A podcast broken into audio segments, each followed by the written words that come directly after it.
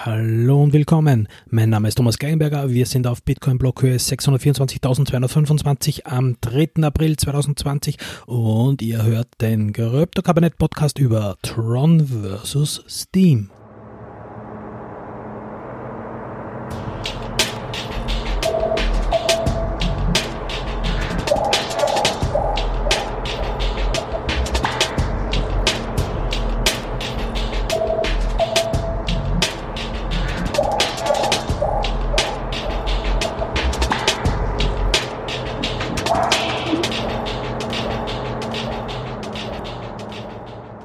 In der heutigen Folge geht es um Justin Sun von Tron versus der Steam Community. Nach einer etwas längeren Pause, die auch zum Teil dem Corona-Chaos geschuldet war, kommt heute eine neue Folge und zwar mit Gossip, die durchaus als spannende Ablenkung in diesen Zeiten der Quarantäne und Ausgangsbeschränkung gesehen werden darf. Und zwar mit einer dramatischen Geschichte von Verrat, Aufstand und vom Kampf eines Krypto-David gegen einen Krypto-Goliath. Eine schöne Geschichte wie die von Ethereums 30AO-Hack, von dem ich bereits in Podcast Folge 10 erzählt habe. Es geht heute um die Social-Media-Plattform Steamit.com. Sie ist das Zentrum der Steam-Blockchain. Man kann hier posten, blocken, Videos und Bilder teilen. Steam sollte also die Möglichkeit bieten, den Content von Autoren auch mittels einem Token zu belohnen. Das Bezahlen von Content direkt an einen Autor, ohne wie in den meist anderen Social Medias mit seinen eigenen Daten zu bezahlen und dafür von jeder Menge Werbung auf jeder Seite verfolgt zu werden. Auf Steemit ist es möglich, mittels Upvotes, die man beim Lesen der Posts vergibt, dem Autor Einnahmen zukommen zu lassen. Denn die als Block Reward erzeugten neuen Tokens werden mittels dieser Upvotes an die Content-Erzeuger erteilt. Ich habe einen Teil meiner früheren Podcast-Nachlesen ebenfalls auf Steemit abgelegt und nicht nur auf dem Mainz.com-Netzwerk. Das ist auch der Grund, warum mir diese Geschichte auch aufgefallen ist. Und eben durch diese wüste Vermengung aus einer Art House of Cards oder Game of Thrones in der Kryptowelt hatte ich gleich einen Namen an dieser Geschichte gefressen und deshalb entstand auch gleich diese Podcast-Folge. Eine nette Ablenkung vom Status quo der Corona-Krise. Steemit. Wie schon erwähnt, ist es auf Steemit möglich, mittels Upvote, die man beim Lesen der Posts vergibt, dem Autor Einnahmen, die aus dem Blog-Reward bestehen, zukommen zu lassen. Aus diversen Gründen ist es aber leider nun mal das Problem eigentlich einer jeder solchen Plattform, dass es hier mittels einer eher seichten Content versucht wird, die jeweiligen Upvotes zu erhöhen, um eben Steam zu erhalten. Also das übliche Problem, dass ordentlicher, interessanter Content zumeist nach unten verschwindet und wenig bis kaum Rewards erhält, während Spaßcontent zumeist boomt. Aber trotzdem ist Steam ein tolles Netzwerk mit einer sehr aktiven und hilfreichen Community. Und dann kam im Februar 2020 die Nachricht heraus, Justin Sunstron übernimmt Steemit Incorporation, den Betreiber der Steam Blockchain bzw. von steemit.com und will das ganze System auf die Tron Blockchain bringen.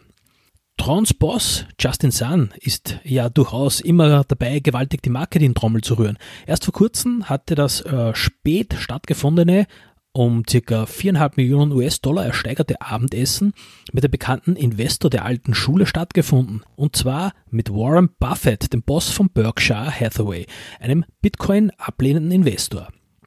Zumindest ist Buffett nach diesem Dinner zwar kein Bitcoiner geworden, angeblich von Justin Son aber mit jede Menge Bitcoins und Trons beschenkt worden. Ob das aber seine Meinung zu Kryptowährungen ändern wird, hm, ich denke eher nicht.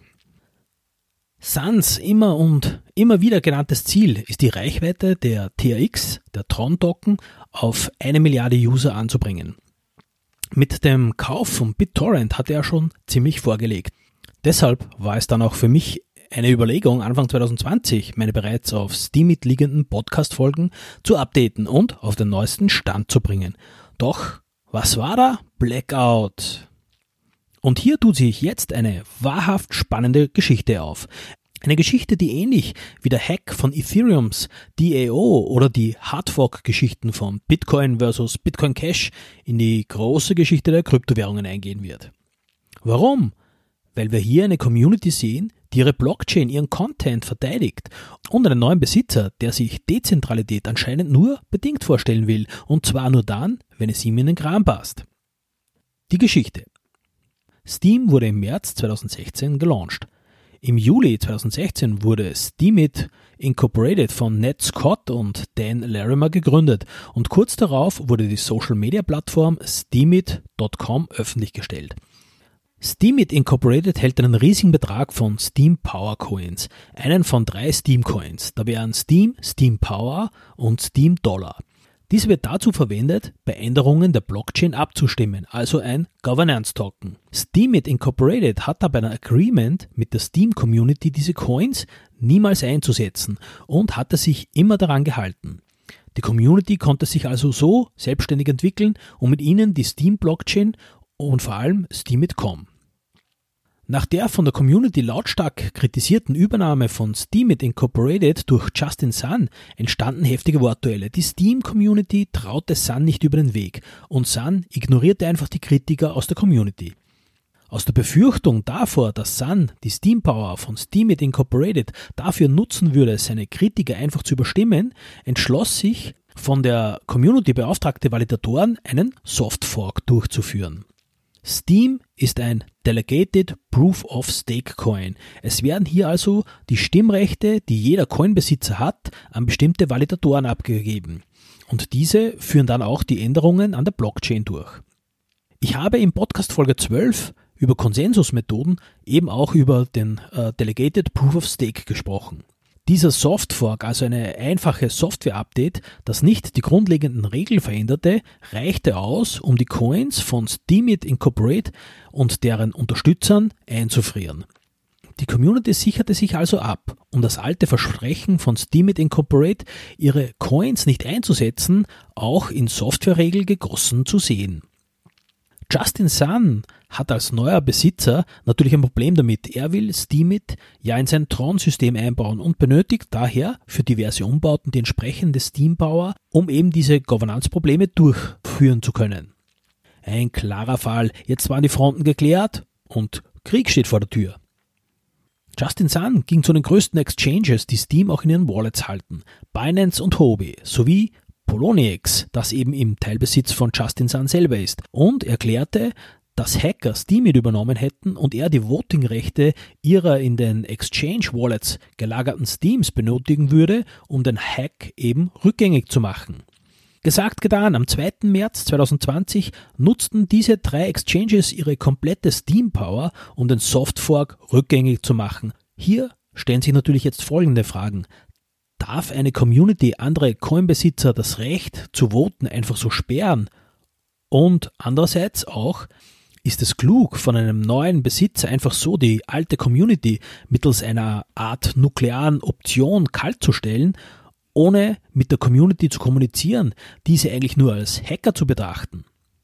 Na, man hat es gesehen, der Aufschrei der Community war ziemlich stark und Binance und Huobi distanzierten sich sofort von Justin Sun und sahen sich von ihm als falsch informiert an.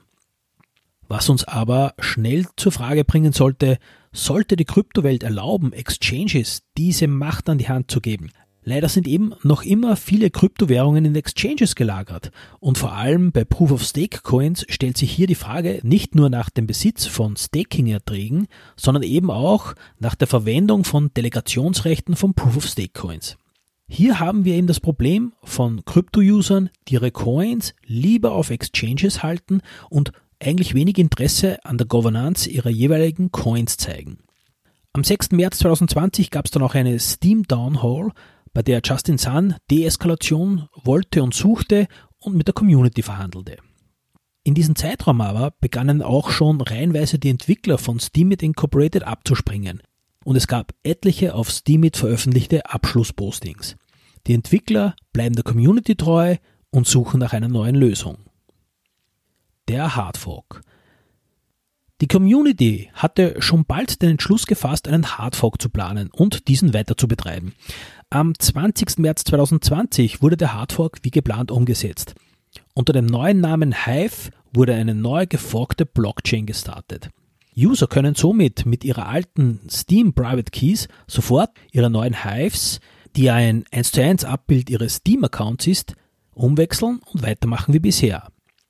Warum das möglich ist, habe ich bereits in Podcast Folge 13 über Ethereum bzw. in Podcast Folge 10 über DAO erwähnt, doch ich möchte es noch einmal kurz beschreiben. Ein Hardfork ist, wenn sich eine Blockchain spaltet und jetzt von jetzt an als zwei eigenständige, unabhängige Blockchains weiter existieren. Und bis zum Augenblick des Hardforks teilen sich diese beiden neuen Blockchains ihre Geschichte, alle Daten auf der Blockchain sind gleich und für beide Chains gültig. Erst nach dem erfolgten Hardfork beginnt für jede der beiden Blockchains eine eigene, völlig neue Geschichte auf ihrer jeweiligen eigenen Blockchain. Diese gemeinsame Vergangenheit ist auch der Grund, warum die User ihres Teams einfach auch als neue Hives erhalten. Die alten Private Keys und die Inhalte auf der Blockchain, die bleiben ja erhalten und gelten somit bei dem Hardfork auch auf der neuen Blockchain, hier in diesem Fall unter dem neuen Namen Hive. Die User können somit mit einem einzigen Private Key jeweils auf Steam und auf Hive ihre jeweiligen Coins benutzen. So geschehen auch beim Hardfork von Bitcoin und Bitcoin Cash im August 2017 oder beim Hardfork von Bitcoin Cash in Bitcoin SV und Bitcoin ABC im November 2018 und natürlich auch nicht zu vergessen von Ethereum und Ethereum Classic im Juli 2016 infolge des Hacks von der DAO. Doch vielleicht werdet ihr es ja bereits ahnen, denn was nutzt ein Hardfork, wenn Justin Sun ja ebenfalls die Private Keys für seine neuen Hives hat? Das Problem, der Streit, da würde ja einfach nur auf zwei Blockchains verdoppelt werden und dann käme Rache ist süß und so weiter. Nun, ein Zweck dieses Hardforks war es, sämtliche Konten, die Sun bzw. seinen Unterstützern zugerechnet werden, werden bei diesem Hardfork in der Hive-Blockchain einfach von dem 1 zu 1 Umtausch in Hives ausgeschlossen. Sie sind also nach dem Fork auf der Hive-Blockchain nutzlos. Hive ist also eine Blockchain, die von Coins, die Justin Sun zugeschrieben werden können, gesäubert worden. Unterstützung kommt jedenfalls auch von Binance und Huobi. Die beiden Exchange, die wahrscheinlich nicht nur das schlechte Gewissen dazu trieb, sondern vielmehr auch die lautstarken Proteste der Community. Um diese beiden Exchanges werden den neuen Coin jedenfalls unterstützen und somit werden User, die auch Steam Coins auf diesen beiden Exchanges halten, ihre Beträge ebenfalls in Hive Coins erhalten. Die Zukunft. Das Spannende bei solchen dramatischen Geschichten ist, wie sich diese beiden neuen Blockchains weiterentwickeln werden. Wie wird die Community weitermachen? Es wird welche geben, die auf der Steam-Blockchain bleiben werden, andere, die werden nur auf Hive weitermachen. Vielleicht bedienen manche auch beide Forks. Die Zukunft ist schwer vorauszusagen. Bei Bitcoin blieb immer Bitcoin der Hauptstrang. Seine Forks bieten zwar manchmal interessante technische Weiterentwicklungen an, aber zuletzt blieben sie immer weit hinter Bitcoin selber. Und es gibt zwar immer wieder unterschiedliche Meinungen, wer denn jetzt der Fork ist und wer das Original ist. Bitcoin, das mit Segwit weiterentwickelt wurde, oder Bitcoin Cash, das beim alten Code aber die Plotgröße auf, von 1 auf 8 Megabyte vergrößerte. Oder Ethereum, welches den Hack von der DAO einfach ausmerzte, oder war es dann doch eher Ethereum Classic, das einfach weitermachte wie bisher und den Hack eben als gegeben annahm. Jedenfalls, keiner dieser Forks erreichte denselben Netzwerkeffekt, den die originale Bitcoin oder Ethereum Blockchain hat, trotz gleichwertiger Startbedingungen direkt nach den Hardforks. Und das macht es wohl auch spannend bei Steam versus Hive. Zumindest zum aktuellen Zeitpunkt, also heute den 3. April 2020, hat Hive ganz knapp ganz knapp die besseren Zahlen für Investoren anzubieten. 17 Cent für Docken, während Steam bei 16 Cent pro Docken ist. Wie weit Justin Sun hier ins Fettnäpfchen getreten ist oder ob er mit seinem Tron-Universum trotzdem Steam pushen kann oder ob die Ex-Steam-Community mit Hive hier zeigen konnte, was dezentral bedeuten kann, nämlich nicht einfach übernommen zu werden können, wie die Konzerne einfach ein Medium aufkaufen, trotz des Widerstands der Community. Hier bedeutet es, dass sich eine Community wehren und kämpfen kann. Und sollte das doch nicht funktionieren, dann können Sie einfach Ihre Daten nehmen und neu als neue Blockchain durchstarten. Vielleicht wird es erstmals passieren, dass eine Blockchain mit Coin von einer stark abwandernden Community so geschwächt wird und deren Community-Kraft in eine neue Plattform übergeht, die dann auf Dauer vielleicht sogar mehr Erfolg hat. Die Zukunft wird es uns zeigen. Zumindest sind auch schon die alternativen Steemit-Apps wie BigD, Hiveblock und ThreeSpeak ebenfalls schon auf Hive angekommen. Justin Sun wiederum hat auf seiner Seite einfach die AGBs geändert und verbietet die Promo von anderen Plattformen auf Steam. Und ich, ich bin schon am überlegen, ob ich meinen Content, die Podcast nachlesen, nicht vielleicht doch auch auf Hiveblock weiter betreibe. Wer weiß. Das war also meine Gossip-Folge über Steam. Ich denke, solche Ereignisse finden laufend statt und sie geben einen tiefen Einblick in die Seele der Kryptowelt, wo sich vieles mittels Dezentralität ändert und manches einfach beim oldschool-mäßigen Vorgehen noch in einer Art alten feudalkapitalistischen Gedankenwelt hängen geblieben ist. Also schönen Abend, ciao, viel Spaß bei der Nachlese und haltet eure Private Keys sicher.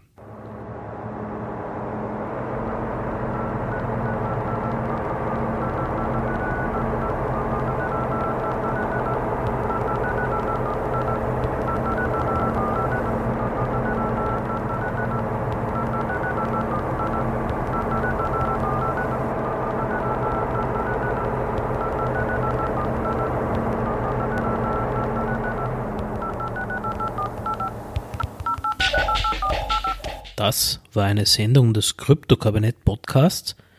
Ich bin über Kryptokabinett.at und über Facebook und Twitter über Kryptokabinett erreichbar und würde mich über Likes und Kommentare freuen.